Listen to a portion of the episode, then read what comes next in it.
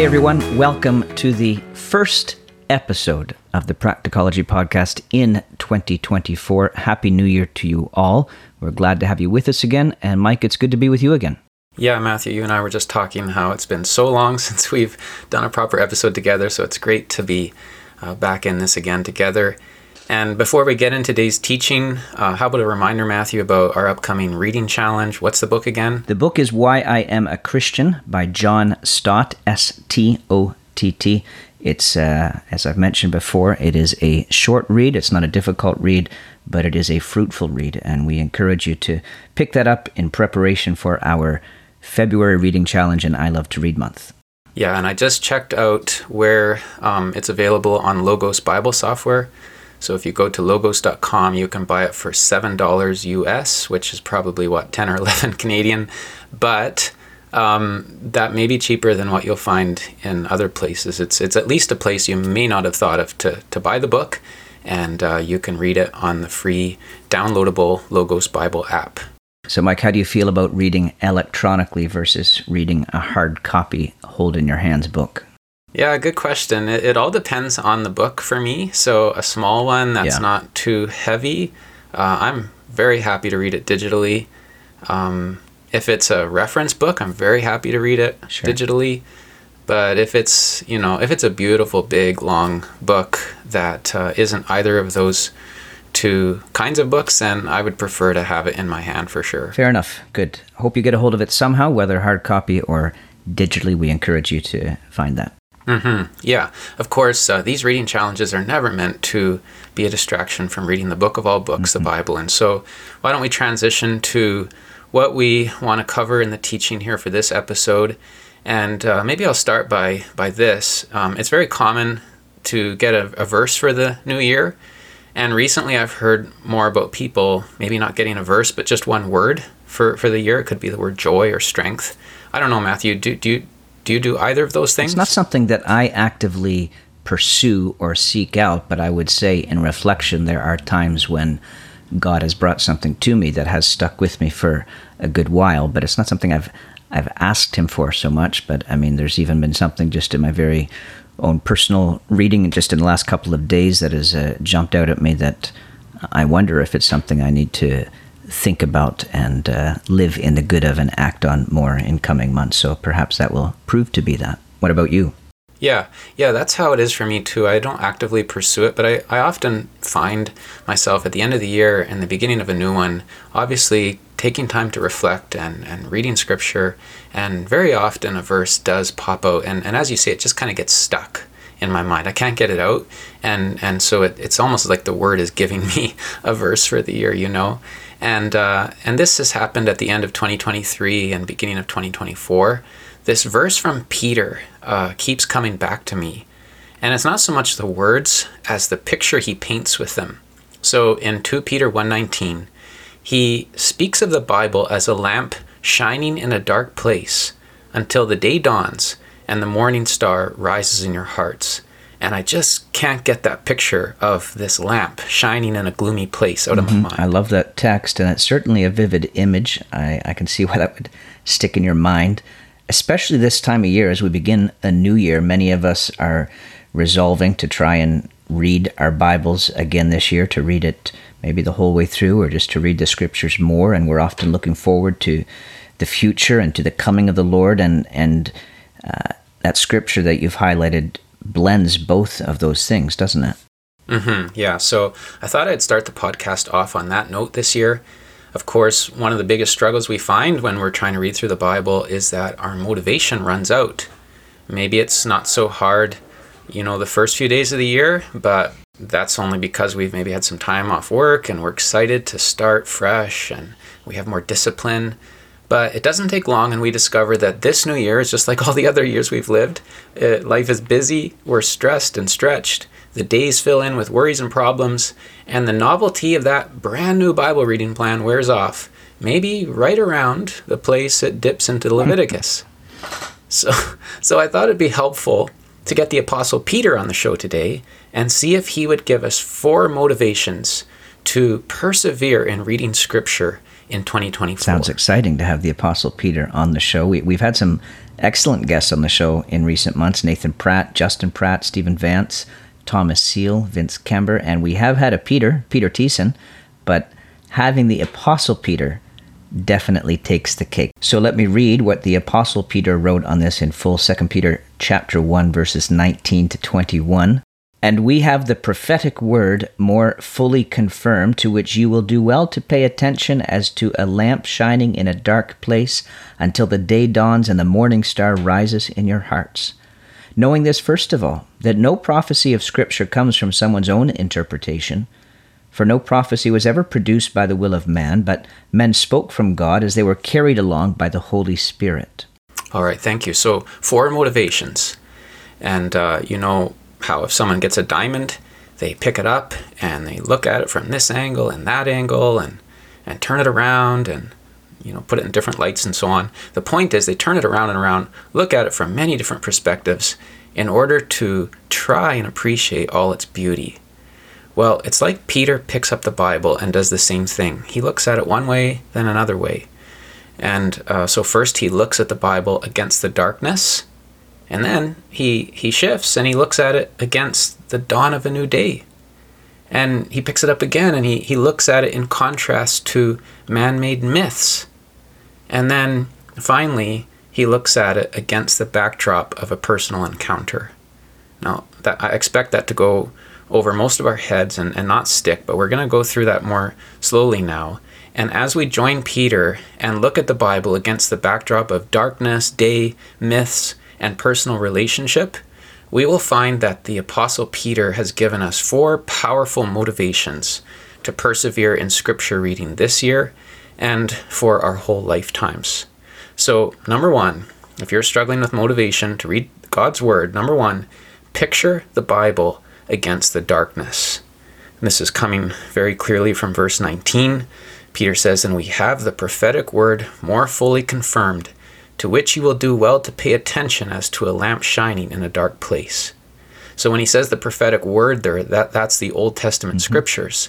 And Peter says, pay attention to them. Pay attention to the Bible. Look at it closely. Why? Because it's like a lamp shining in a dark yeah, place. Yeah, brings to mind Psalm 119, the famous verse 105 Your word is a lamp to my feet and a light to my path. And this picture of the Bible as a light or lamp, that's not new to Peter then. But what is the dark place that Peter's talking about? Is it a dark place in our lives, or is he just describing the world as dark? Yeah, I don't think it's speaking first and foremost about a dark time in a person's personal life or, or like when you're going through depression or something, although, of course, it totally applies to that. But I think it's first and foremost talking about this world as a place of moral gloom mm-hmm. and darkness. Peter is writing to Christians who are being exposed to false teachers. These false teachers are denying the word of God, they're denying the promises of God, including the promise of God that one day the Lord will return and there will be a day of judgment. And uh, in light of that denial of God's word, they are encouraging followers of Jesus Christ to fall headlong into moral sin, into sexual sin, and, um, and so this is just one example of the moral darkness and gloom in the world. And I think we see similar things today in the headlines. You know, uh, both the Catholic Church and the Church of England sadly have made major compromises recently on God's intention for sex and marriage, for example. Yeah, that's a good example from the religious environment. Uh, we sense that darkness certainly in so many other ways. I think in our own country of Canada, the concerning trajectory of our laws uh, enabling physician assisted suicide seemingly so easily, um, the proliferation of abortion that we just so easily grow accustomed to, but it's, it's an awful thing. Or you think of the wars in Ukraine and um, Israel and Palestine, and uh, more personally, that the havoc that sin causes in our churches, our families, and workplaces, in our own hearts there's plenty of darkness, is my point. Mm-hmm. And Peter's point is let that darkness motivate you to read yeah. your Bible, to pay attention to it, to pay attention to it as a lamp shining in a dark place. And this is why this image has stuck so powerfully in my mind. Uh, imagine you're lost in the darkness. Maybe your car quit in the middle of the cold Canadian prairies and it's minus 30 outside, and you happen to be in this really off the grid place where there's no cell service and you don't know where you are and there's there's literally no one around to turn to. There's no traffic coming down the road and you know with uh, the temperature gauge at where it is, you're in big trouble. You're enveloped by darkness. It sounds but then imagine you see a light far off in the distance and it begins to move towards you. What would you do? Well, every one of us would do the same thing. We would focus on it obsessively. We would not take our eye off of it. You'd hardly want to blink. All your hope and attention would be focused on that light. You see, all the darkness and gloom and coldness would be motivating you to look away from the darkness and pay close attention to the light. And in the same way, we're to let the moral darkness that surrounds us in this world, we're to let it motivate us to pay attention to that warm, shining glow that is the Bible. Yeah, and that's a light we're certainly not going to see much of in just reading, listening to the news. Mike, often when we see the darkness of our world, we start getting angry, maybe, and uh, pretty soon we find ourselves spending more and more time reading those news headlines or watching videos documenting all this evil and uh, maybe people go into chat rooms where they can feed on other people's anger against the evil. And I know there's a place for righteous anger. We've spoken about that on the podcast in the past, but there is a danger that we get sucked into something that results in spending less and less attention on God's word. And listener, if that's you, we'd love you to heed what Peter is counseling you today. Let all that darkness that you are so justly understandably fired up about, let it move you to spend more and more time, not less time, more time, more attention on the Holy Scriptures. Let them be a light to your soul. Amen. So, motivation number one when your interest in reading the Bible is beginning to slip, close your eyes and picture it with Peter as this bright, cheery, light giving lamp in a world of darkness. And say to yourself, I need to draw closer to that lamp. The darker these days get, the more I need to expose my eyeballs to the light of that book. And then, secondly, uh, number two, picture the Bible against the day. Picture it against the day. Peter says the Bible is a lamp shining in a dark place until the day dawns and the morning star rises in your hearts. Yeah, so first he's held up the Bible and looked at it against the backdrop of the night, as you mentioned in your intro. Now he's turned it around. He's looking at it in the opposite direction against the dawning of the day. What's he got in mind here, Mike? Well, the dawning of the day uh, refers to the Lord's return. So the Bible is a lamp shining in darkness until the day dawns. And in the context of 2 Peter, that day is the Lord's return. I mean, you can just look up at verse 16, which begins this paragraph. And, and Peter talks about the power and coming of our Lord Jesus Christ. So Peter is saying, look, there is a correspondence between what the Bible does and what the future coming of Christ will do. The Bible is a lamp shining in a gloomy place. The coming of Christ is the dawning of a new day. When Christ comes, you know, the, the sun will rise, the, the lights will be thrown on in, in the universe, the darkness will flee away forever. And as we read our Bibles, it's like a, a mini experience of that. Our Bibles are lamps shining in the darkness of the night to get us through until the day dawns when the ultimate light comes on. And it's like every time we read our Bibles, we get to experience in miniature what we will experience in total and and and for forever at the majestic coming of our Lord Jesus so Christ. Putting these first two points together, if we find our interest and resolve to read scriptures waning a little bit, we can first look at all the darkness and let all that evil and darkness and hopelessness drive us to seek out the light of the Bible, helps us to realize we need the light of Scripture.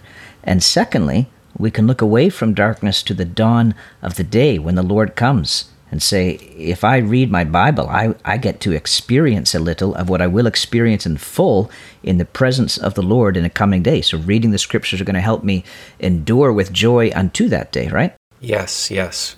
yeah, we need to learn to close our eyes sometimes.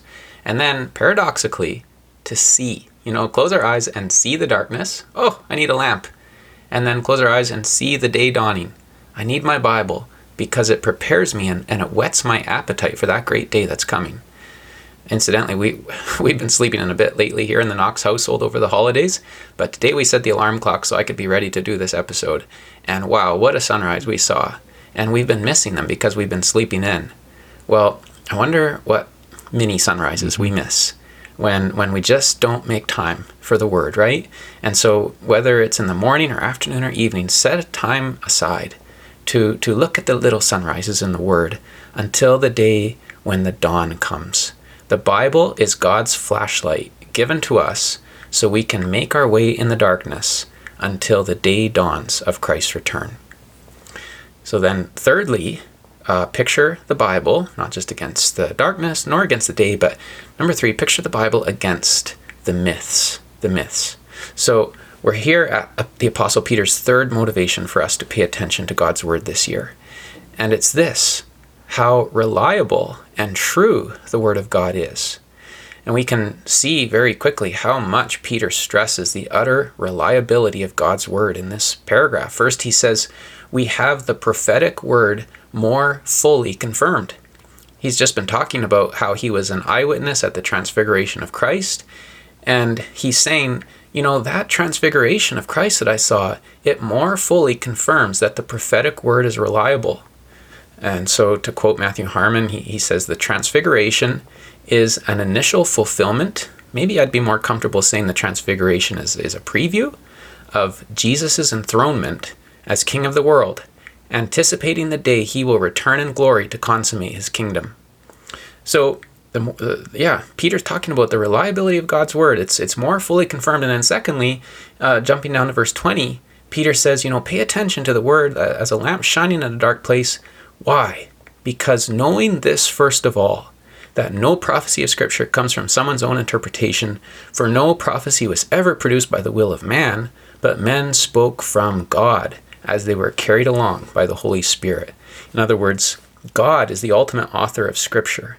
And so, a major feature of Scripture that motivates us to pay attention to it is just its reliability, its truthfulness, it's fully confirmed, it's trustworthy, its origin is God Himself, the God who cannot lie. Yeah, your comments there are reminding me of a helpful book. I am pretty sure you've read it. I really enjoyed it. Kevin DeYoung's Taking God at His Word. Have you read that one? Mm-hmm. Yeah, mm-hmm. and we yeah. highly recommend that to you, but it comes to mind because he talks about this passage as well. And in what Peter says here, there's a, a, third way in which he's underscoring the reliability of God's word. Verse 16, back at the beginning of the paragraph For we did not follow cleverly contrived myths when we made known to you the power and coming of our Lord Jesus Christ. Instead, we were eyewitnesses of his majesty. Yeah, so this is the third angle Peter wants us to view the Bible from. We, we view it against the darkness, against the day, and then thirdly, against the backdrop of all the myths, fables, the inventions, the fairy tales of men. I was flipping through the Saturday paper last weekend. Of course, it has this huge horoscope section. I never read a word of it.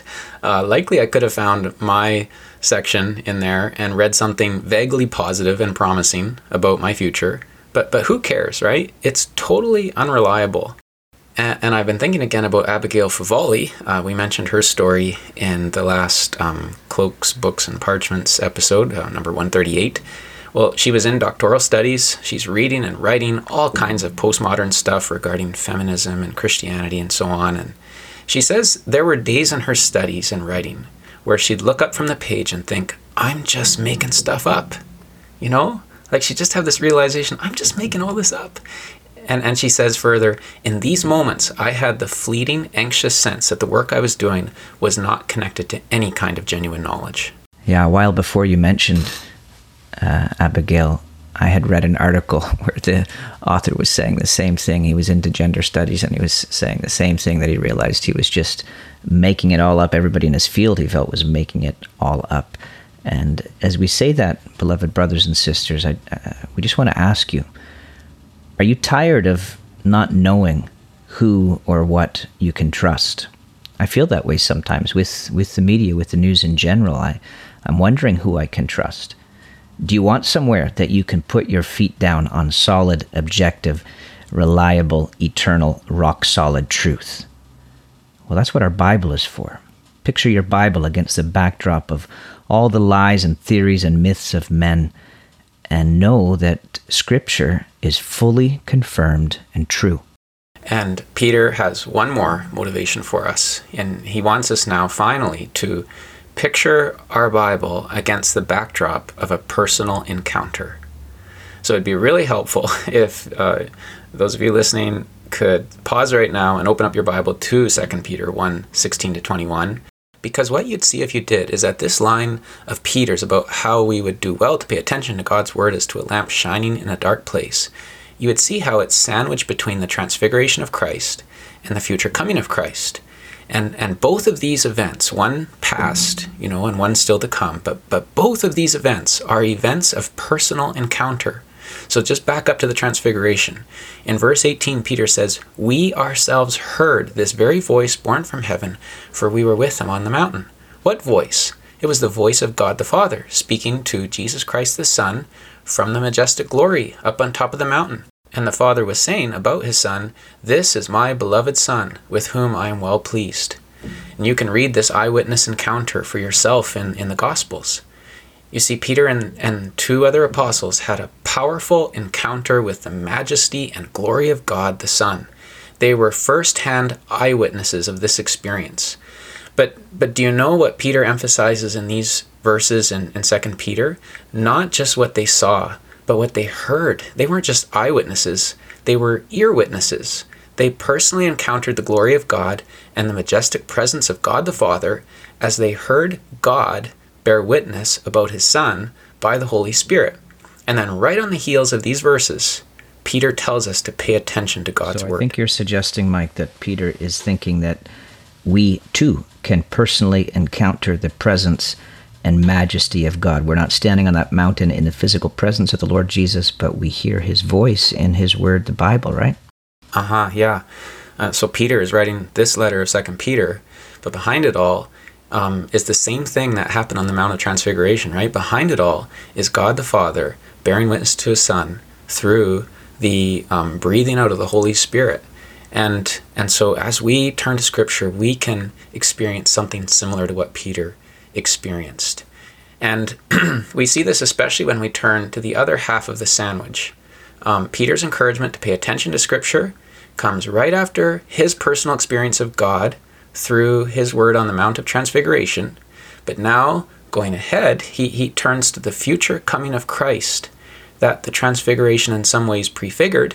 And he says, until the day dawns. But notice the next bit and the morning star rises in your hearts. So, at the coming of the Lord, the morning star will rise in our hearts, he's saying. Now, some people look at that and they say, well, Peter can't be talking about a future little return of Christ because it's too subjective. It's just something that's happening inside someone's heart. It's not a real physical coming of the Lord.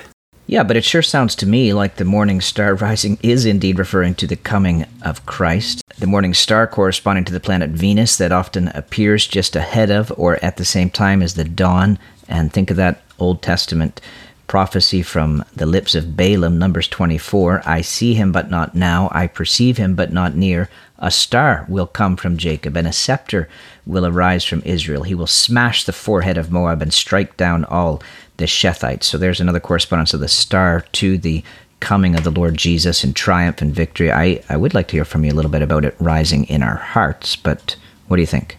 Yeah, I mean, what do we do with this, right? Um, and and the answer is well, a light that shines externally can still pierce right into our interior self. So Gene Green points in his commentary to 2 Corinthians 4 Gene 6. Green? Where, All right, yes. what a name. yeah, it's uh, it's not as good as Doug Moo, but it's still good for a commentator. Yeah, totally. Um, but he points to 2 Corinthians 4 6, where Paul talks about the God who in creation said, Let there be light.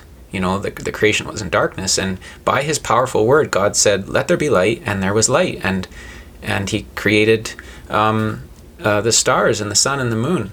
Well, well, this same God can shine into our dark hearts.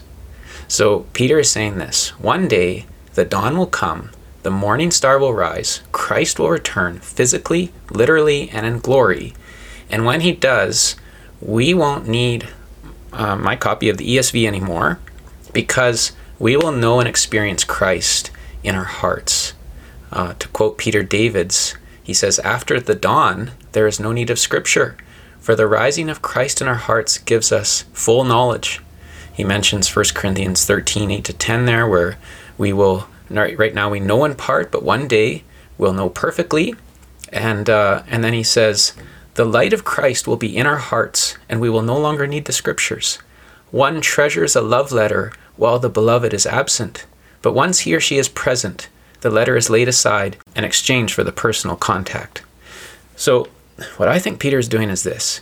He's not only getting us to picture our Bibles against the dark, against the day, against man made myths, but he's also getting us to picture them against the backdrop of a personal encounter, a personal relationship. In other words, he's saying that as we read our Bibles, we can have great expectations. Why? Because as we read them, we will have many experiences of God that are not unlike Peter hearing God proclaim the greatness of his Son on the mountain, and we will have many experiences of Christ that are not unlike the fullness of joy that will ravish our hearts when Christ returns. And it would be wonderful if this could be the most powerful motivation of all for our own Bible reading. It is a lamp shining in darkness. It's a light that anticipates the day. It's God's inerrant, inspired word. And His Word, in His Word, we can meet Him and experience His presence and see Christ. That's awesome. So, next time you don't feel like reading your Bible, brother or sister, and I'm sure that will come, try closing your eyes and picturing it as a lamp shining in a dark place. You need that light. It's a light that's bringing on the dawn of Christ's coming. It's a reliable source of truth in a world that is awash with lies and confusion, and it's a place to experience the presence of Christ in a real relational way, honestly. But, Mike, this does uh, raise some questions for me, too. We can't take too long on them, but maybe you can give a couple rapid fire answers. Question one Can you clarify will we will we not be reading our Bible in the kingdom? Or let me say, mm-hmm. I'll say in eternity. Yeah, I hesitated to um, quote Davids there. I, I think I think he's right in the sense that uh, we won't need the scriptures anymore. All that the scriptures ultimately are designed to give us, we will have in full. But I don't think we'll ever be done with the scriptures. You know, um, yeah, I think we're going to be enjoying them for eternity. I've got some questions to ask some people about the Bible, um, and it'll mm. be good to to see the light come on in your eyes and understanding on a few things. and in my own as well. Well, I'll be so sanctified that I'm not even going to say "told you so" to you, Matthew. Second question, though, um, we talk about this experiencing the presence of Christ. Should that be my should I expect that as a daily experience, this amazing experience of God's presence every time I read my Bible? Well, I think we should always come to the Word with high expectations, but that does need to be um, uh, tempered with a healthy dose of biblical realism. And as we read through the Psalms, especially, we find out that the people of God don't always have amazing experiences in His Word. So, no, it would be nice, but we won't always have that experience. And, and I would just say, don't let perfection paralyze mm-hmm. you in this. As a teen, I would try to read and then I would really agonize if I wasn't feeling it. Um, then I'd introspect and, and try to confess all this sin until I got myself feeling a special spiritual buzz. And I've learned not to go down there very much anymore. Just read the Bible regardless of what you're feeling. And, and know and be motivated by the fact that you really will experience the Lord's presence as you read His Word, and sometimes in in wonderful ways. Not always, but sometimes in very wonderful ways. Can you help me out practically? How will that come about exactly? How can how can I read Scripture to promote that happening, though? Yeah, I think the key. I mean, in addition to praying prayers before we begin, like uh, open my eyes that I may see so that I may see wonders in, in your law. Um, in addition to opening with prayer, I think the second thing is to do what Peter tells us to do in these verses. He says, pay attention. Pay attention.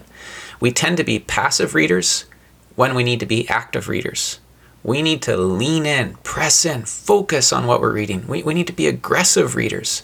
Get a pen, mark things up, write things down, notice what's there, make observations. You know, like even the one I made about our verse today being surrounded by the transfiguration and the second coming. Pay attention. That's the key. As we pay attention to the word and try to understand it um, and meditate on it, then we'll begin to experience the presence of the Lord in it. And sometimes what will help us to pay attention is if we've uh, set our phones aside and got them silenced so that we're not distracted by them Yeah, I think that has to be mentioned almost every time we talk about these things uh, in, in our day. Because, uh, you know, I have nothing against using a screen to read the Bible, but the great danger is that you're not going to get into the zone because um, we're going to be wanting to flip here and there to that app and check this out, and maybe someone sent us a text and all that. So, yeah, that's going to be a big obstacle. We have to think very carefully and be wise about that. Um, and another way to not be distracted is to have a Bible reading plan so that you're not distracted by just wondering where to read.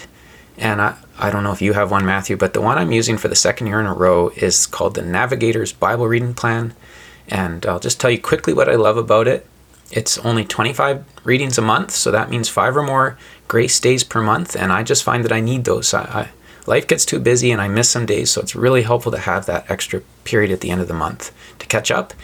And I love that it gets me reading in four different places each day in the Bible, Old Testament and New. Um, I love that it gets me to read the whole Bible through in a, in a year.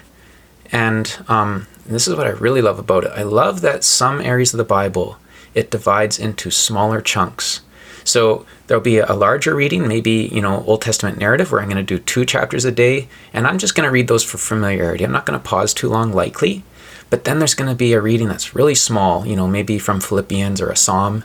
And on those ones, I'm going to do what Peter says. I'm going to pay careful attention. I'm going to slow down, meditate, and turn it into prayer. And if you want to go back in the distant past of the annals of the Practicology podcast, uh, you can go all the way back to episode 51, uh, where we've got an episode on the habits of grace, meditation, and prayer that will speak a little bit about combining our Bible reading with the practice of prayer.